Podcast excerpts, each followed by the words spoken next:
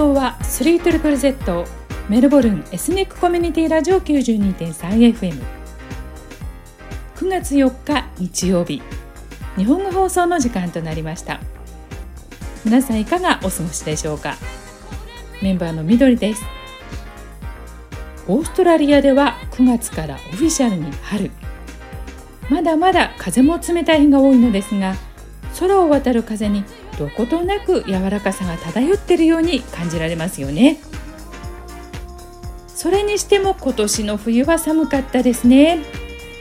皆さんすでにニュースで聞かれていると思いますがとあるオンラインニュースによりますと今年6月最初の2週間の気温は1949年以来の低温だったとか。街中にいてもまるでスキー場にいるかのように空気が張り詰めて肌に刺さるようにさえ感じられましたよね。春といえば枯れ枝に新芽がつき始めたり花が咲き始めたりワクワクする季節ですよね。私たち日本語放送も春の訪れに合わせるかのように新しい放送メンバーが加わったりまたリスナーの皆さんからのメンバーシップ加入という形でたくさんのサポートをいただいたりと嬉しい時期を迎えています、えー、先月新たに加入いただいた方をここでご紹介させていただきますね。日本語学習中のピーター・ビリンさん。メルボルン国際日本語学校の下めぐみさん。生け花インターナショナルからは佐崎千恵子さん。そしてメルボルン大学留学中の小笹由香さん。同じく細野瑞希さん、えー、以上の方にはメンバーシップにご協力いただきましてありがとうございました。引き続きリスナーの皆さんからの応援をよろしくお願いいたします。さてそれでは今日の番組をご案内しましょう。今日のメインコーナーは知ってる日本。担当はおなじみの久美さんです。そしてメインコーナー前半と後半の間にはメルボルンインフォのコーナーをお届けします。担当は学生メンバーはるかさんです。春らしいイベント。そして毎年恒例のあのイベント。お伝えしますよ。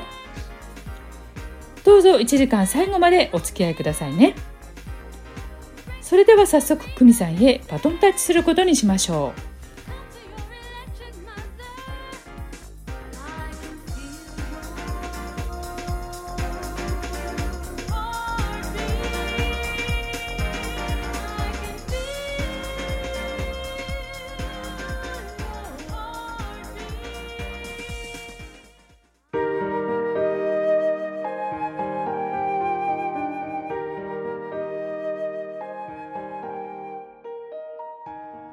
皆さんこんにちは。知ってる？日本のコーナーが始まりました。私久美がお送りします。知ってる？日本は月ごとの日本の行事文化伝統その由来などできるだけ詳しくお伝えし皆さんに知らなかったわ知らなかったよ知らなかったぞと言ってもらおうというコーナーです。暦上メルボルンは冬が終わりました。そして今春です。まだ肌寒い日がありますがポカポカと暖かい日が増えて気分も明るくなる反面ある方々には辛い春です。なぜでしょう？後ほどお話ししますね。反対に北半球日本は秋です。少しずつ涼しい日が増えてきてほっとしますね。今年の夏は猛暑だったようですね。気温が30度以上になると本当に暑いですよね。不快感100%という感じです。外に出たくても躊躇してしまいます。出かける時もできるだけ涼しいところで過ごそうと考えてしまいます。でも夏祭りや花火大会は絶対行きたいイベントです。日本にお住まいの方、日本に行かれた方、夏のイベントを楽しみましたか？そんな暑い日本、どうやらメンズ日傘の売り上げが上がっているようです。日傘といったら女性が差すイメージでしたが、男性も使い始めたそうですよ。男性用のおしゃれなアームカバーもあるようです。それは猛暑だからでしょうか？それともファッションの進化でしょうか？まあ男性だから紫外線を浴びていいっていうわけではありませんよね。男性も熱射病になりますよ。それにお肌の手入れも必要ですよ。あってもいいじゃないですか。男性も使える女性アイテムだったもの。ちょっと気になって夏の暑さ予防売れ筋アイテムを見てみたら首を冷やすものが人気アイテムのようでリングタイプやスカーフタイプなどがあって犬用もありました。あとは帽子の中に入れて頭を冷やすものとかウエストバッグのようで実はクーラーだったとかアイデア商品がたくさん見つかりました。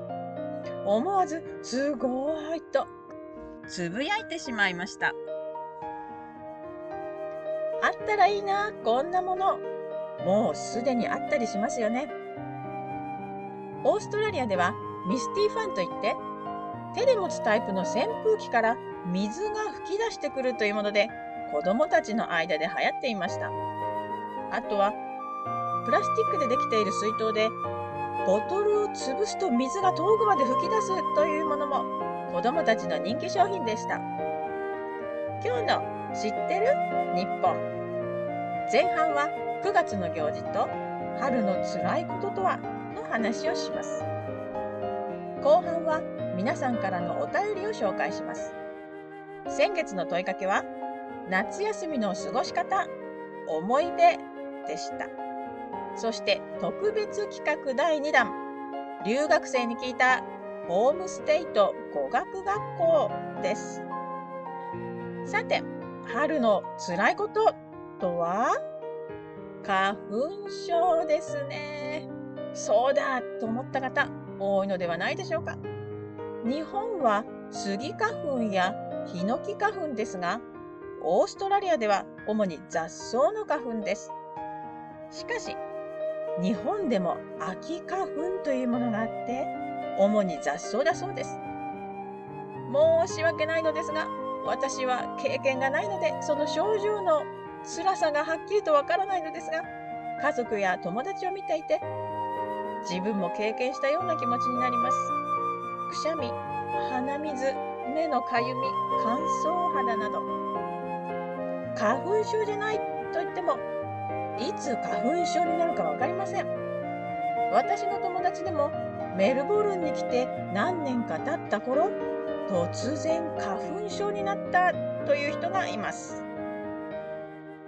日本の厚生労働省から花粉症対策が発表されています。その内容は、花粉症がひどくならないためには、普段の生活の中で何に注意すればいいか一般的な注意事項として、睡眠をよくとること、生活習慣を保つこと、正常な免疫機能を保つために重要です。風邪をひかないこと、お酒の飲みすぎに気をつけること、タバコを控えることも鼻の粘膜を正常に保つために重要です。ということです。厚生労働省のホームページでは Q&A のページがあります。政府が原因、症状、治療法などに返答しています。鼻の粘膜は花粉だけではありません。ウイルスやバクテリアも阻止します。メルボルンの花粉、多いです。メルボルンは乾燥していて、特に西地域では強い風が吹きます。春先の花粉症と春の終わりから夏にかけての花粉症があります。草木の違いのためですね。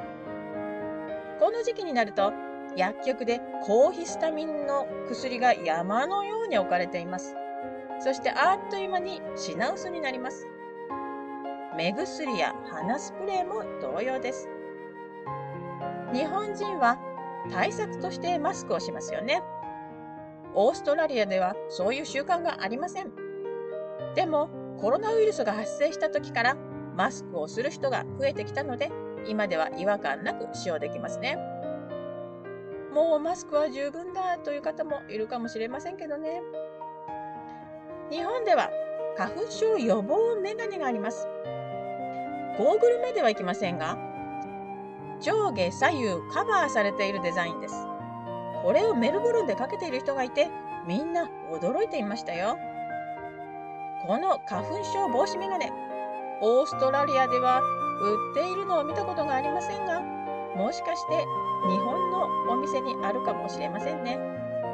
代用品として、火の粉や危険物が飛び散る作業をするときに目をカバーするあのメガネでしょうか？あとは、目の手術をした後にかけるようなメガネも完全ブロックされていますね。厚生労働省からのアドバイスでもありますが、花粉と戦える健康な体でいましょうということですね。あとは、うがい、目洗い、保湿ですね。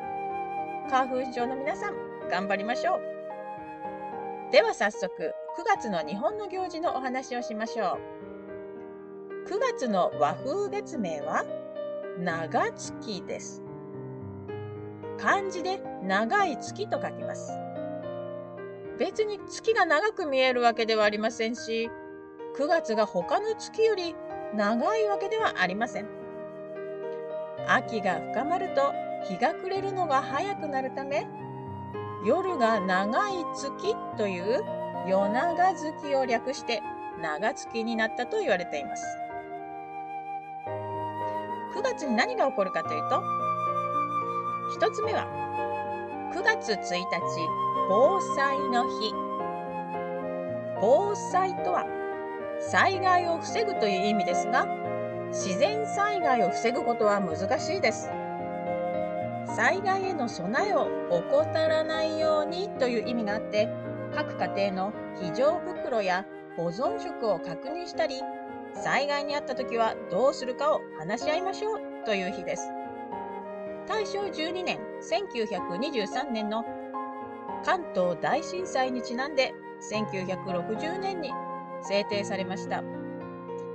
日本では9月は台風の多い時期でもあります。最近台風が早まっている傾向がありますね。いつどんな災害が起こっても速やかに対処できるような準備が必要です。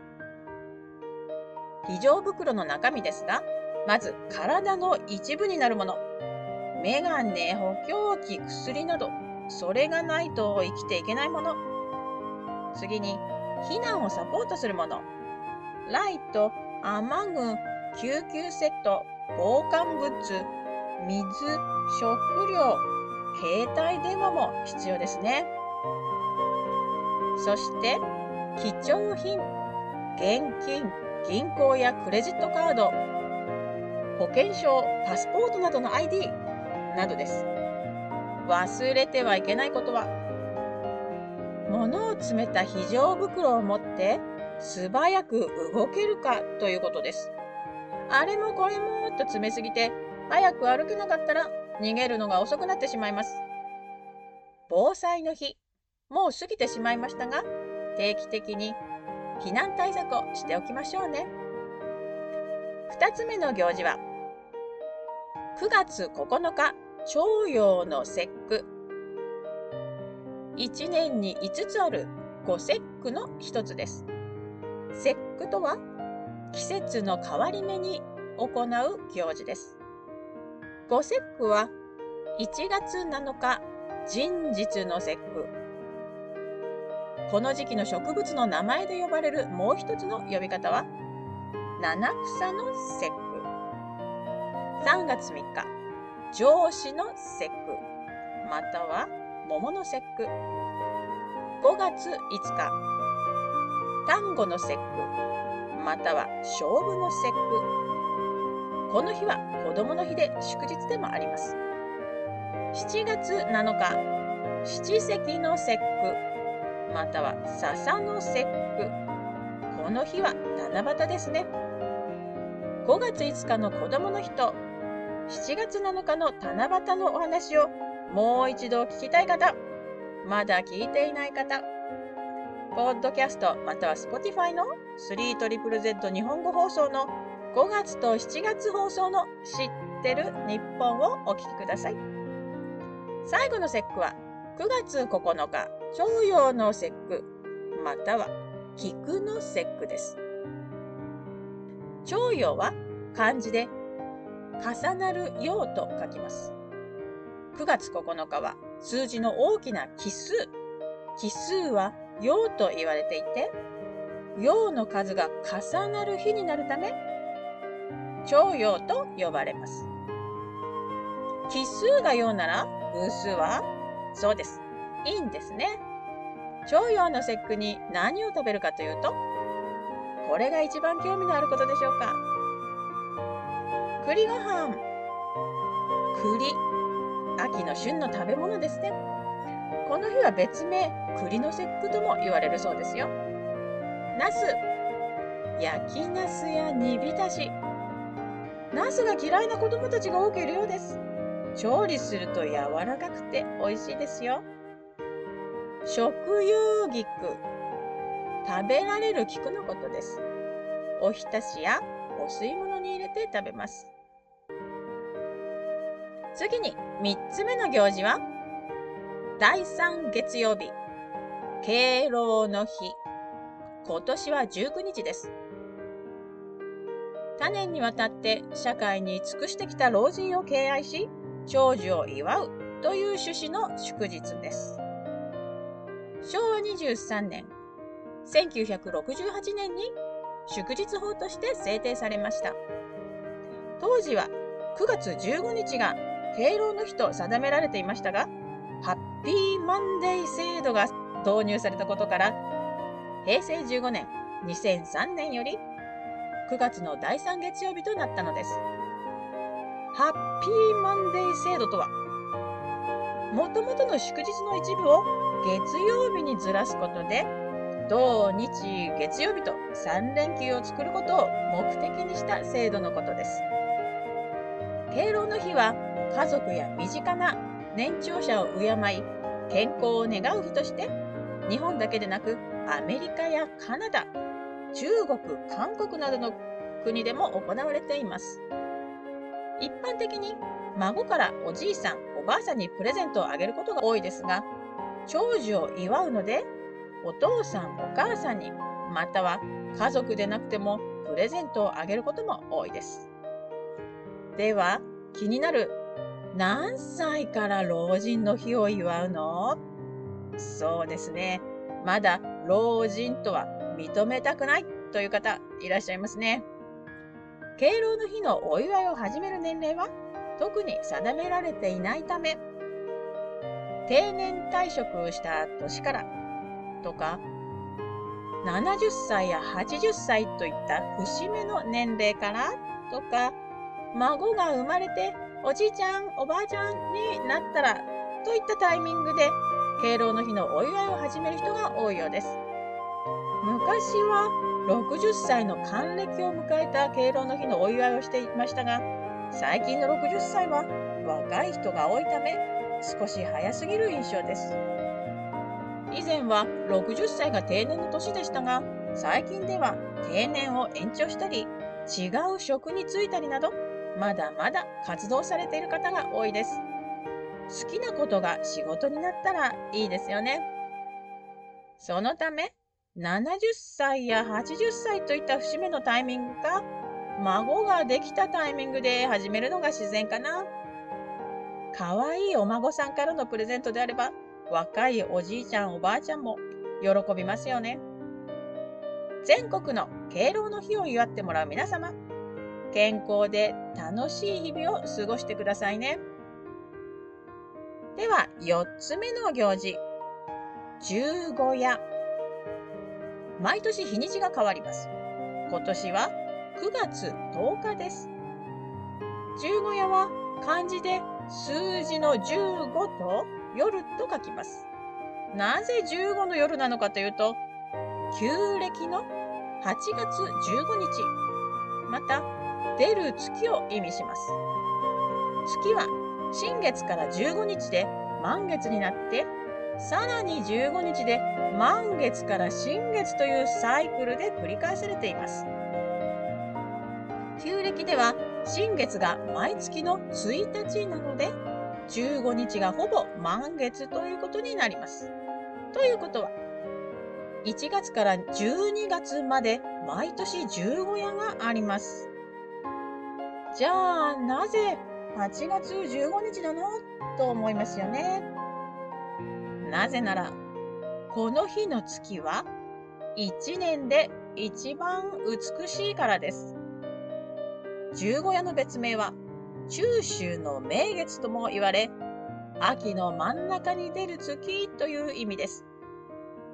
そんな美しい月を見ながら秋の収穫に感謝をします。感謝をするんですから、お供えをしないと失礼ですよね。何をお供えするかというと、すすき、月見団子、秋の農作物です。すすきは悪霊や災いなどから農作物を守り、豊作を願う意味が込められています。そして鋭い切り口を持つススキは魔除けになるとも言われています。月見団子は月に見立てたお団子を15個お供えすることで月に収穫の感謝をします。団子はピラミッドのように重ねておきます。この15個の団子を3段重ねにしてピラミッドを作ります。さて、一番下の段にはいくつの団子を置けばいいでしょう？答えは後ほど。農作物は秋の旬の里芋、栗、柿、梨、枝豆などをお供えして豊作を感謝します。実はお月見は十五夜だけじゃないんですよ。十三夜と十日夜と3回お月見をすると縁起がいいそうですよ。十三夜は旧暦の9月13日の夜。今年は10月10日。十日夜は旧暦の10月10日。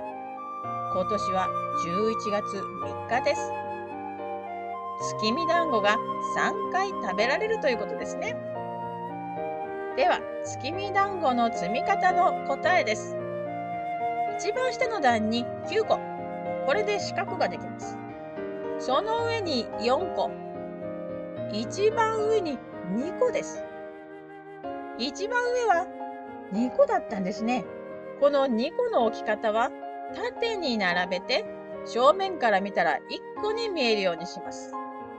これ私も知りませんでした。私も毎年、月見団子を作っていますよ。材料は白玉粉の代わりに、もち米のグルティノスライスフラワーというものがスーパーやアジアの食材店で買えます。絹ごし豆腐を入れてもいいですね。これも買えます。簡単です。混ぜて茹でるだけです。詳細は省略しています。手作りの月見団子を作ってみてくださいね。5つ目の行事は、秋分の日とお彼岸です。秋分の日は、昼と夜が同じ長さになる日で祝日です。毎年9月23日頃で、今年はまさに9月23日です。そして秋のお彼岸は秋分の日の前後3日を合わせた7日間です。最初の日を彼岸入りと言い、最後の日を彼岸明けと言います。お彼岸にはお墓参りをします。あれ？先月のお盆にもお墓参りをしましたよね。お盆とお彼岸のお墓参りの目的の違いは？お盆は先祖や亡くなられた人の魂が家に戻ってくるので供養するため、お迎えとお送りのお墓参りです。お彼岸はお盆と同様に先祖を供養するのですが、先祖のいる世界と私たちのいる世界が近づくとされています。ご先祖様への日頃の感謝の気持ちを込めて供養します。そのため、お墓参りをしてお墓をいつもよりきれいにしたり家にある仏壇をきれいにしたりします。その他お彼岸には仏教の教えに従って精進するつまり修行に励む時期でもあります。では何を食べるのでしょう？おはぎです。おはぎとはもち米をあんこで包んだものです。萩の花に似せて楕円形で粒あんで作るのが一般的なようです。なぜ粒あん？それはあんこの原料の小豆は秋に収穫されたものを使うので皮も柔らかいから皮もそのまま食べましょうということです。ちなみに春のお彼岸の時のぼた餅は椿の花に似せたものでこしあんを使います。前年の秋に採れた小豆を使うので、硬くなった皮を取り除いたからだそうです。食材を上手に使いこなしていますね。では最後に、9月下旬のシルバーウィーク。実はこれ、毎年あるわけではありません。え、何 ?4 月末から5月初めにゴールデンウィークがあります。なんだっけ？と言ってる方、ポッドキャストか Spotify で 3ZZZ 日本語放送の知ってる日本4月と5月編を聞いてくださいね。ゴールドの金が最高で、シルバーの銀は2番目に値しますね。そうです。連休が多い週なんです。でも先ほど言ったように、毎年あるわけではありません。週末と敬老の日と秋分の日がうまくつながって5連休以上になったらシルバーウィークと呼びます。え、ちょっと待って。土日と祝日2日で合わせて4日間じゃない？ですよね。実は祝日と祝日の間の平日は国民の休日と呼ばれて休日になるんです。シルバーウィーク過去には2009年と2015年にありました。では、次回はいつなの？というと、2026年です。もう少しお待ちくださいね。2015年9月の下旬、私は日本にいました。オーストラリアのカレンダーに沿って帰国したら、なんとシルバーウィークで人が少ない平日に外出しようと思っていたのに、どこへ行っても人が多くて、やられたと思ったことを覚えています。というわけで、9月の行事、内容が詰まっていましたね。知らなかったということがありましたでしょうかでは、今月の問いかけ。こしあんとつぶあんとどっちが好き？その他、皆さんの好きなあんと好きな団子を教えてください。あんこと団子があまり好きでないわという方、こんなことがあったよ、なんていうお便りをお待ちしてますよ。宛先は、3ZZZ 日本語放送専用メール 3ZZZJP アットマーク gmail.com です。後半に入る前に、9月の日本の行事について分かりましたね。では、9月のメルボルンはどんなイベントがあるのか、メンバーのはるかさんに紹介してもらいましょう。どうぞ。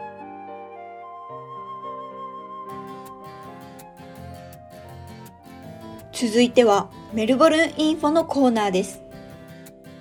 今日はチューリップフェスティバルと AFL グランドファイナルの情報をお届けします。まずはじめにチューリップフェスティバルをご案内しましょう。メルボルンの東側、ダンデノン丘陵のテセラー公園にて、来たる9月10日土曜日から来月10月9日日曜日までチューリップフェスティバルが行われます。期間中は毎日午前10時から午後5時まで営業。広大な敷地に咲く90万本近くの色とりどりのチューリップを楽しむことができるほか、トラクターに乗ったり、ライブミュージックを楽しんだり、さらにはクロックダンスのワークショップも、食事を持ち込んでピクニックすることも可能です。入場にはチケットの購入が必要で、事前にホームページより購入可能。16歳以下の子供は入場無料です。チケットには2種類あり、いつでも入れる通常チケットの他にも、入れる日が決まったお得なチケットもありますので、予定に合わせて事前の購入をお勧めします。また、テセラー公園には電車とバスを使って訪れることができるため、車がない方にもおすすめ。メルボルンセントラル、またはフリンダース駅からリリーデール、もしくはベルグレーブ行きの電車に乗り、そこからバスで20分ほど。リリーデール、ベルグレーブ、どちらもバスは30分から1時間に1本ですので、事前に時刻表を調べておくことをお勧めします。たくさんのチューリップとともに春の訪れを楽しんでみてはいかがでしょうか続きまして AFL グランドファイナルについてお伝えします。1月に行われるテニスの全豪オープン。11月に行われる競馬のメルボルンカップと並んで3大イベントに数えられる AFL グランドファイナル。9月24日土曜日2時半より行われます。会場はメルボルンクリケットグラウンド通称 MCG 当日はフェデレーションスクエアでも中継を見ることができます。また大会に合わせて当日はフリートラムゾーンが拡張されるためお出かけの際はお気をつけくださいさらに今年も AFL グランドファイナルに関連したイベントが開催予定 AFL グランドファイナルパレードは9月23日金曜日正午スタート。オールドトレジャリービルディングをスタートし、ヤラパークを通って AFL グランドファイナルライブサイトまで行われます。AFL グランドファイナル前日のこの日は、ビクトリア州の祝日になり、パレードに合わせて市内の交通規制も行われます。こちらもお出かけの際には、事前の交通情報の確認をお勧めします。直接会場に足を運べなくても中継を見たりパレードを見たり様々な楽しみ方ができるこのイベントぜひ一緒に盛り上がりましょう以上メルボルンインフォのコーナーでした。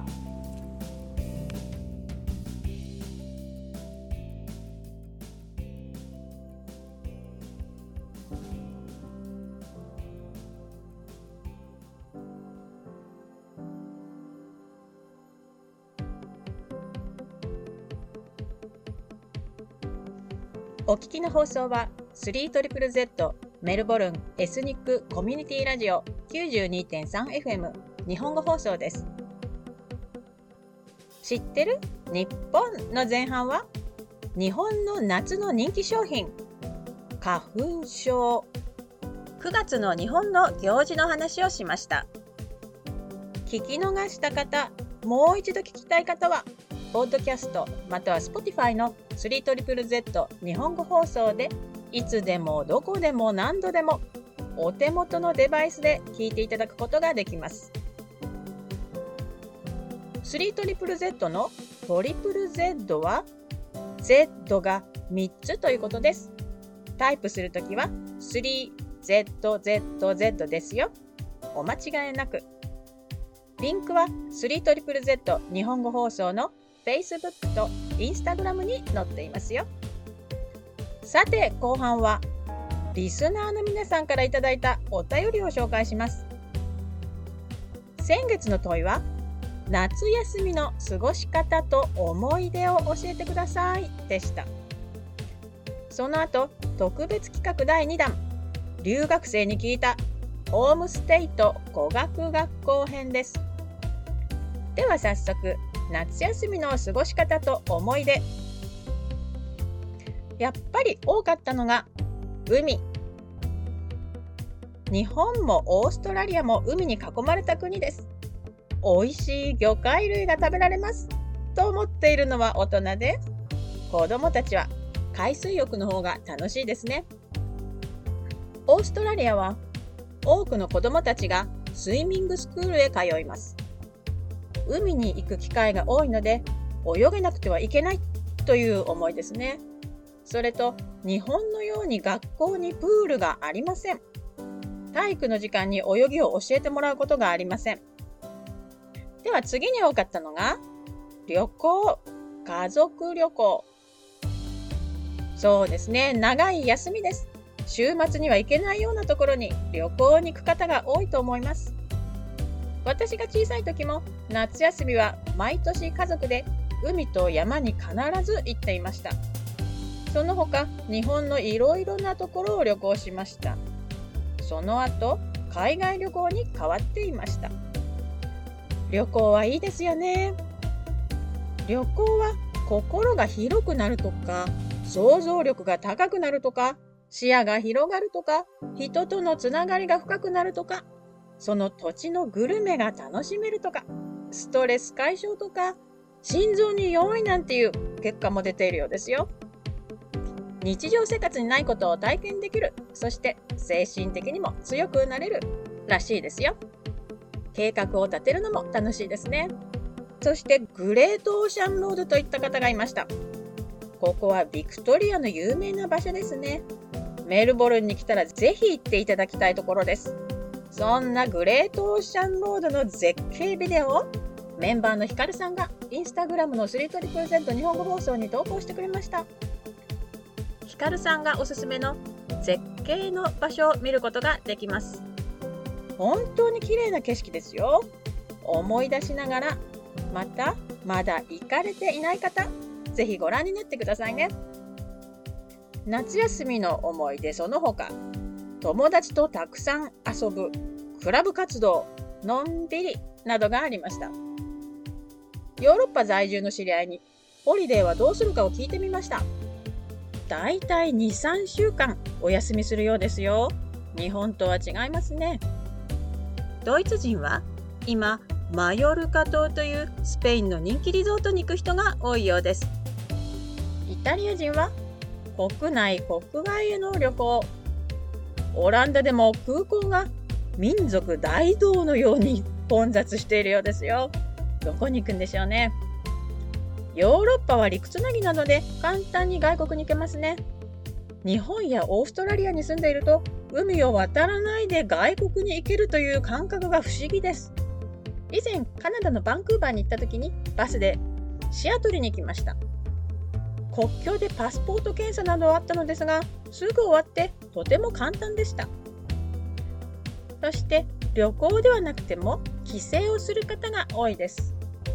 子供の頃、夏休みは田舎のおじいちゃんとおばあちゃんの家で過ごしたという方もいるのでは。田舎がなかったので絵日記に書くことがなかったですというお便りもいただきました。ラジオ体操皆勤賞でしたというお便りもありましたよ。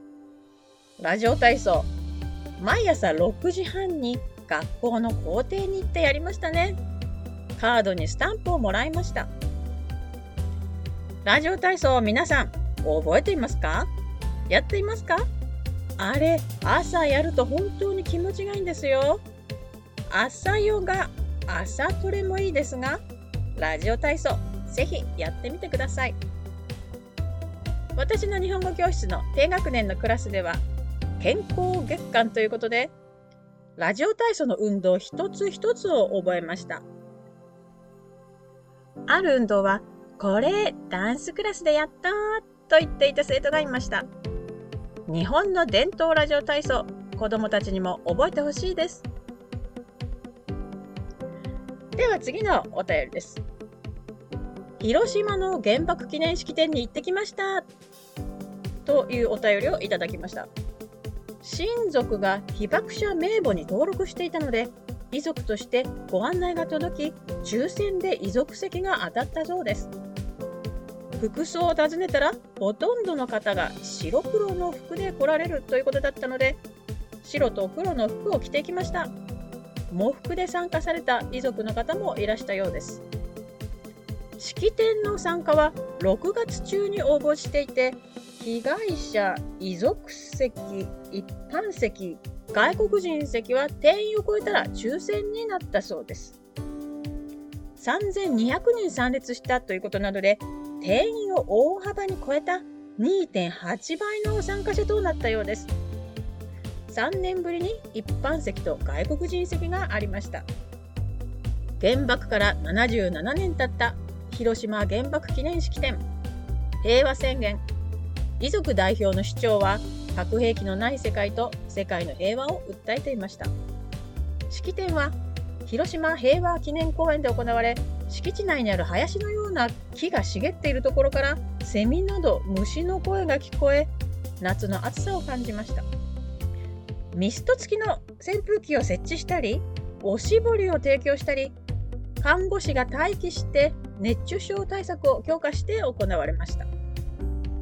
長崎でも同様に9日に式典が行われました。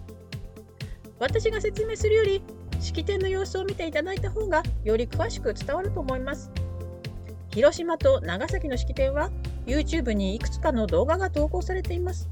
他の方法で視聴することもできると思います。未だに後遺症に苦しんでいる方々がいらっしゃいます。ぜひご覧になって平和の大切さを改めて考えていただきたいと思います。次はうちはお盆にきゅうりとナスを飾りませんというお便りをいただきました。実はきゅうりとナスをお供えする地域は関東東北北海道それと中部地方で西日本と沖縄にはない風習でした。ちなみに西日本では麦わらなどで作った船沖縄ではサトウキビを杖としてお供えするそうです。ということで交通手段は馬と牛に乗るか船に乗るか歩くかの違いです。先月8月19日はバイクの日でした。番外編のコーナーで突っ張りとオートバイの話をしました。リスナーの方から80年代の4 4を持っていますという写真を添付していただきました。ありましたね。身近に。それに私好みの赤ですよ。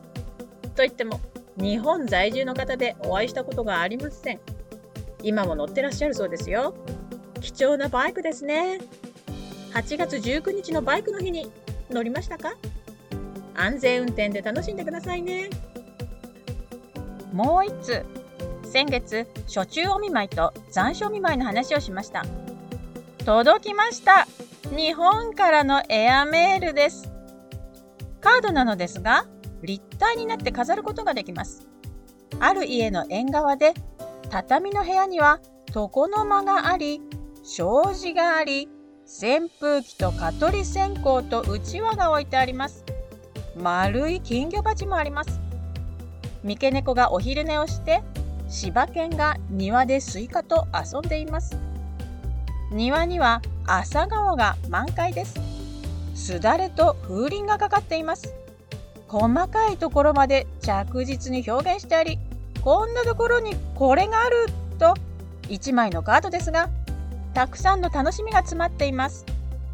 これは何とも日本の平和な夏を表したカードです。裏にはメッセージが添えられていました。大切に飾らせていただきますね。ありがとうございました。はい。では次に特別企画留学生に聞くホームステイと語学学校をお送りします。ホームステイのハウスルールそれぞれの家庭での決まり事を聞きました。回答はないという学生が結構いましたが、いくつかルールがありました。部屋をきれいにする。それはもちろんですね。食べ物を部屋に持ち込まない。うん、それもね、こぼしたら汚れますね。そして時間を守る。それももちろんですね。どんな時間なんでしょうね。門限かな？シャワーの時間かな？部屋で火を使わない。これは絶対ですね。キャンドル、ライターなど家事の元になるものは使わないでください。料理、洗濯はホストマザーに任せる。キッチンはお母さんの部屋ですからね。それぞれ家庭によって使い方ややり方があるんですね。まあいつもお母さんやお父さんに注意されてることを注意される前にやればいいってことではないかな。ホストファミリーはなぜホストファミリーをするのか。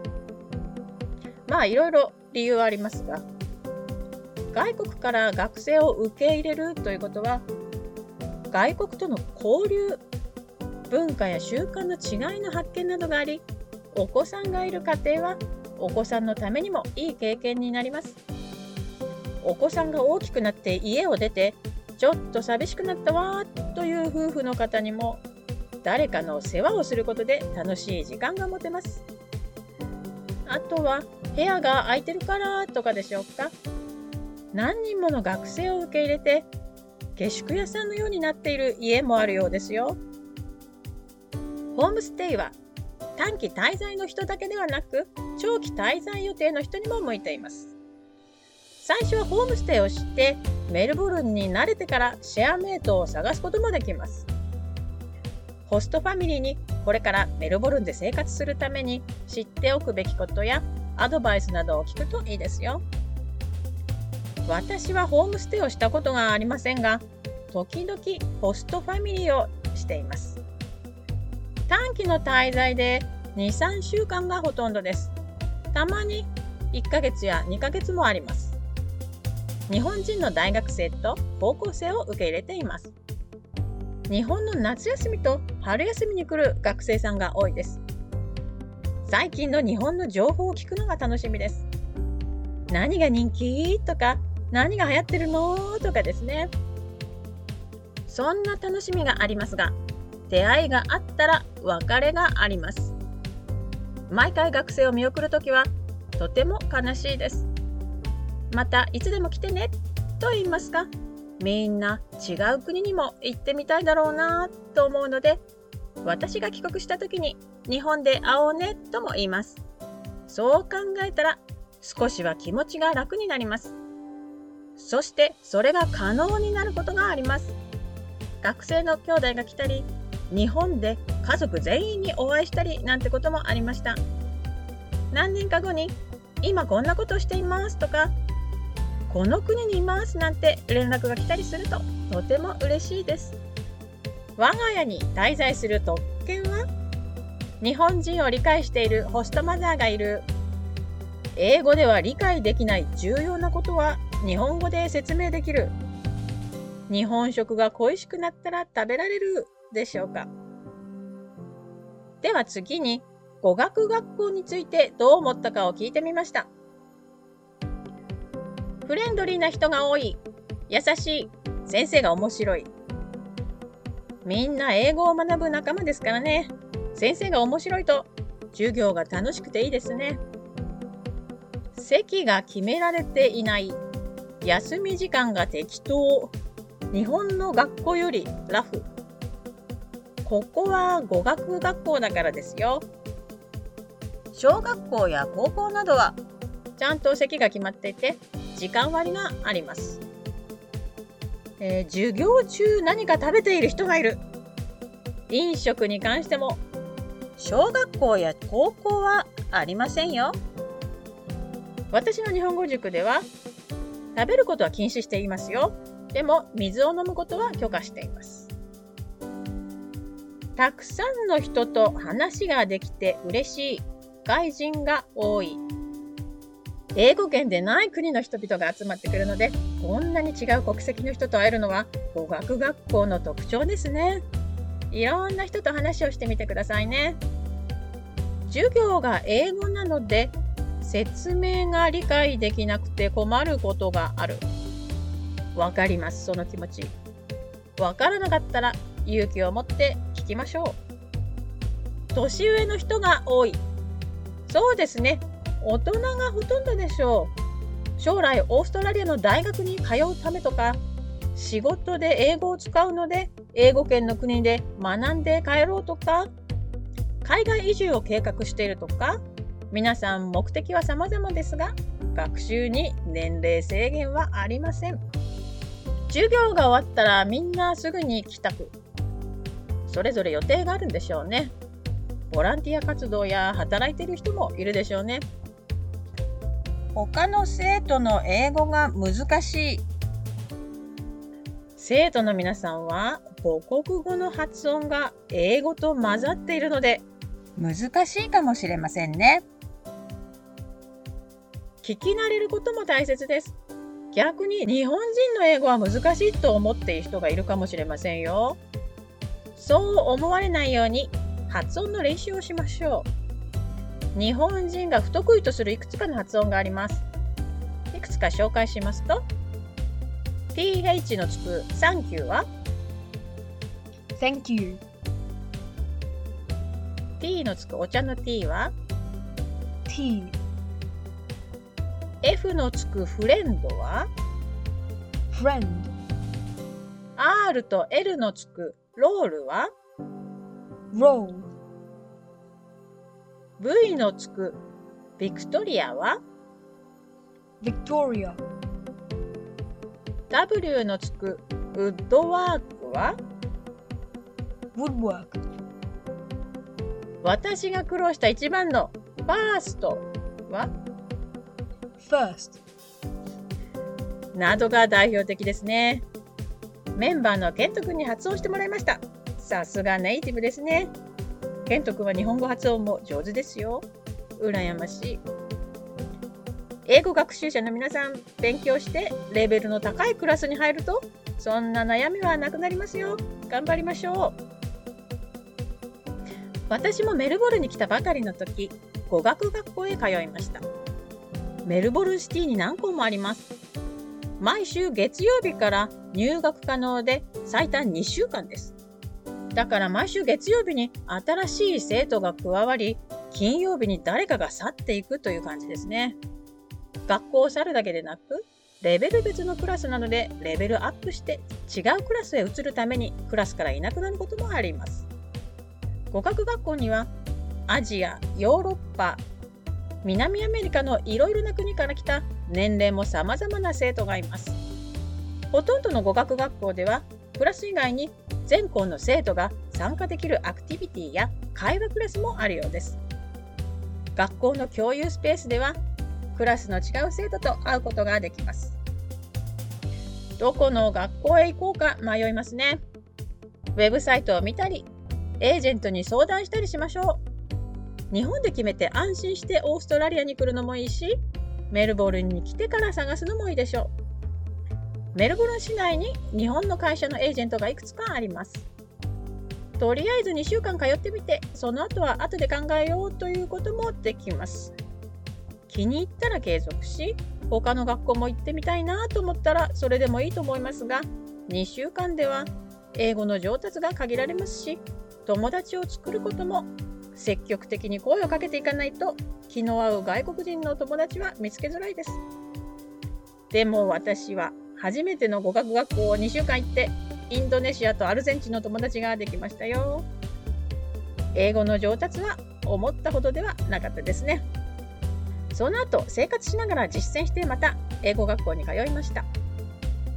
友達はベストフレンドを作るのではなくて一緒に出かけたり何かをする友達ができればいいと思いますよ。学生やワーキングホリデーのビザを持っていれば仕事をすることができます。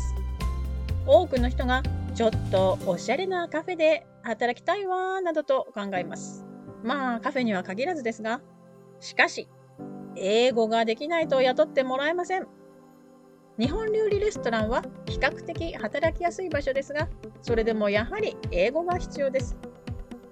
最初は語学学校で使える英語を学ぶことをお勧めします。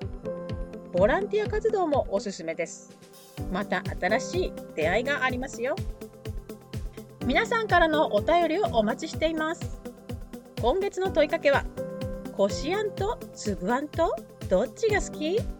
そして皆さんの好きなあんと好きな団子を教えてください。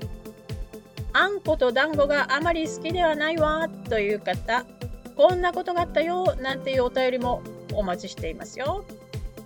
お便りをいただいてペンネームがない方がいます。名前を言っていいのか分かりません。ペンネームもメッセージに添えてくださいね。送り先は 3ZZZ 日本語放送専用メール 3ZZZJP アットマーク gmail.com 皆さんのお便りをお待ちしています。最後にオーストラリアでは9月4日は父の日です。今日ですよ。うっかり忘れていた方まだ半日あります。間に合いますよ。日本の父の日は6月なので間違いやすいですね。皆さんこの時期はうがい手洗いに加えて目洗いですよ。では知ってる日本のコーナーはこの辺で。私はまた来月登場します。この後みどりさんが登場します。そのままお待ちくださいね。